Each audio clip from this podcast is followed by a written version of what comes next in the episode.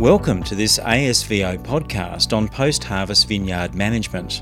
This podcast is part of a series looking at current best practice in the vineyard and winery and what's on the horizon. A vineyard that's yielded 45 tonnes to the hectare requires some careful considerations in the post harvest care phase. Hello, I'm Caroline Winter, and that's the view of consultant viticulturalist Sam Bowman, who works in the high yielding region of Sunraysia. To find out what he focuses on during this important period, Sam joins us for this ASVO podcast. Thanks for your time. No worries. Thanks for having me. Sam, whereabouts is it that you work? So, I'm based in the Mildura region in Victoria. It's a warm climate viticultural region, and I consult across the across the region with diverse range of businesses who are involved in in wine grape production and also table grape and dried fruit production as well. Now, you said it's a warm climate. I think you might be understating it a little there. I've seen a quote of yours describing vines that are like athletes that have done a marathon and need to recover and get ready for the next race.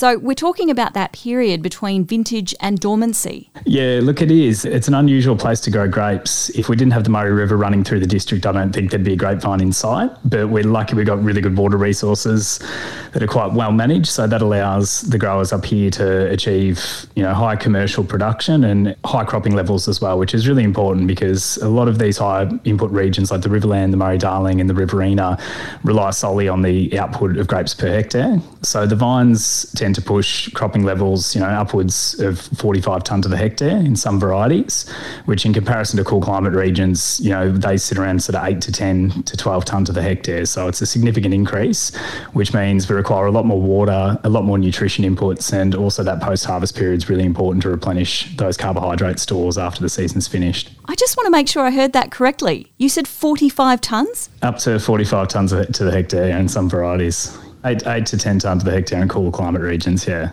So significant increase in, in difference. And, and obviously there's different wine styles that are trying to be created off those as well. So a lot of the, the fruit that's grown in Murray Darling regions is goes into commercial products, which are sort of sometimes sub $10 bottles of wine, up to about $15 a bottle. So it's large volume. It's 1.1 million tonnes of the annual crush comes out of three regions, which are all warm climate regions. So that must mean the period between vintage and dormancy is really important for the vines recovering properly for the next season.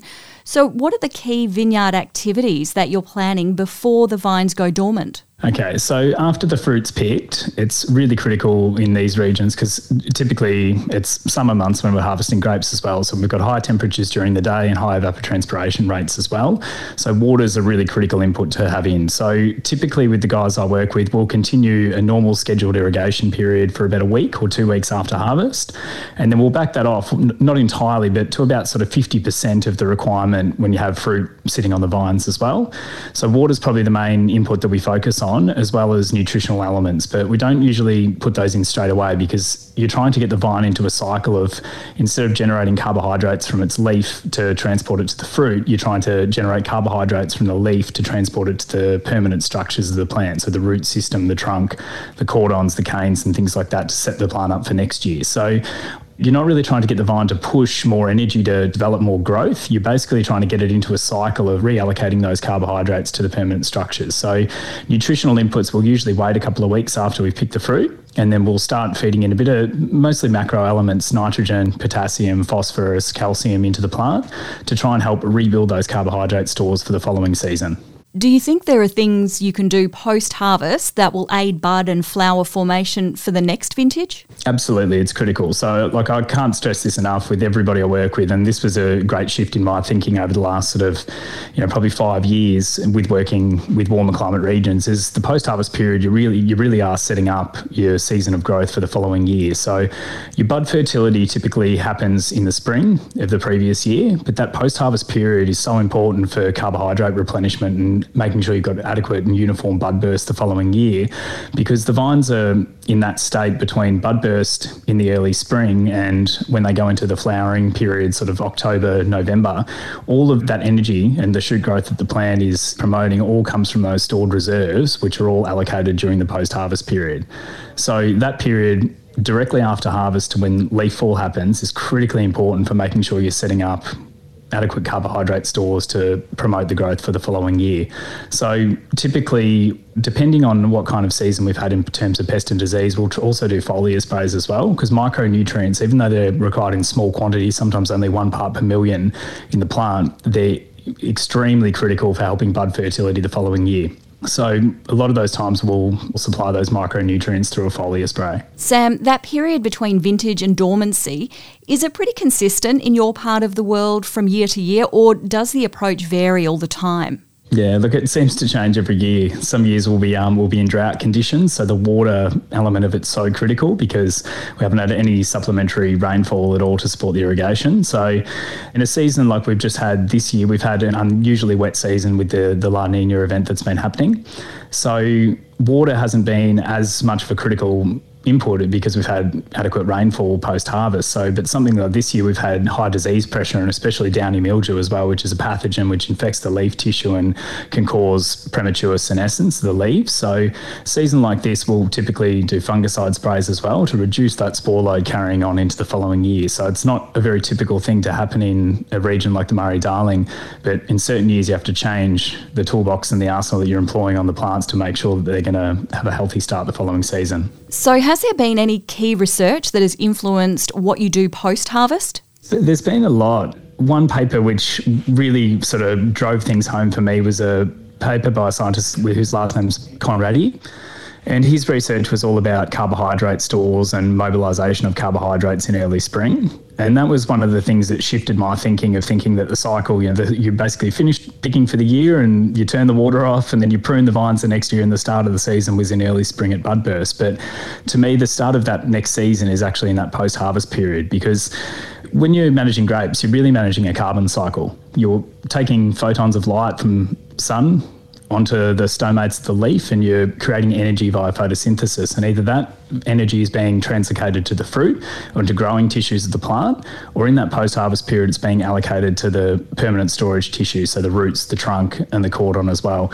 And it's so important to understand that shift of where the dynamics change within the season. So in the early parts of spring, those carbohydrates being allocated to growth tissues to promote vegetative growth and elongate shoots.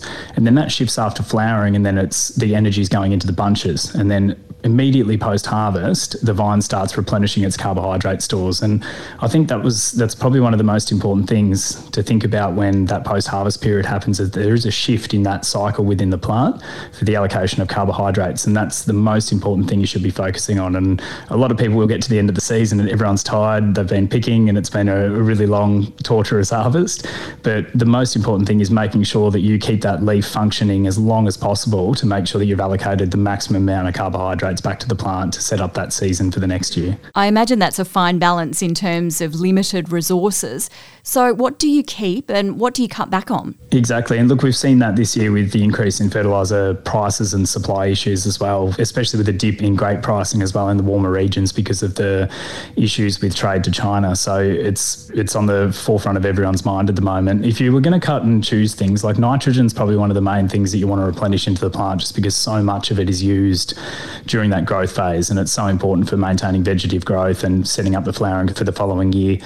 In front of nitrogen, water is always the most critical one plants are really resilient, especially grapevines. They almost grow like weeds in, in some places. If anyone's tried to remove vineyards, they'll see how quickly vines will reshoot after they've been pulled out. But water is probably the most critical one to make sure you replenish that because as long as you've got sunlight and you've got water as well, the plant's going to do its metabolic functions. Sam, if you were training someone up who's just moved into the industry or into your region, what advice would you give them about the key tasks to know? The main takeaways, which we look at every year, are you know making sure you're managing water resources as efficiently and adequately as possible. So not too much, not too little at the same time, and focusing on getting nutritional balance because that's one of the most important things in a region like Sunraysia. We've got fairly limited soils. They they seem to be sandy. They're easily leachable, so it's really hard to maintain those elements within the soil. So that's why there's a need to fertilise on quite a regular basis. So understanding nutritional balance and how the plant functions and what inputs need to go in at what time for the phenological cycle of the plant is really important. And finally, Sam, what are your best sources of information on the industry? Where is it you turn to? One of the great things about the wine industry is there's a great network of people who are extremely knowledgeable and really happy to share their knowledge and their passion about what they do. So I think developing a good network of people within the industry is probably the first port of call and that's been hugely beneficial in my career over the time as well. I've been really lucky to be involved with a lot of lot of great people who know a hell of a lot about grapevines. So I think just reaching out within the community is probably one of the most important ports of call. And we've also got great industry bodies as well, with a lot of readily available resources which anyone can get a hold of. So, you know, I think between you know trying to develop a good network of people that you can communicate with and share information, I think that's probably the most important thing. Sam Bowman, you've been very generous with the information you've shared. Thanks for taking the time and joining us for this ASVO podcast. No worries. Thank you. It's been great to be a part of it. This ASVO podcast is part of a series funded by Wine Australia. ASVO's mission is to advance technical knowledge and promote excellence. For more information, visit asvo.com.au.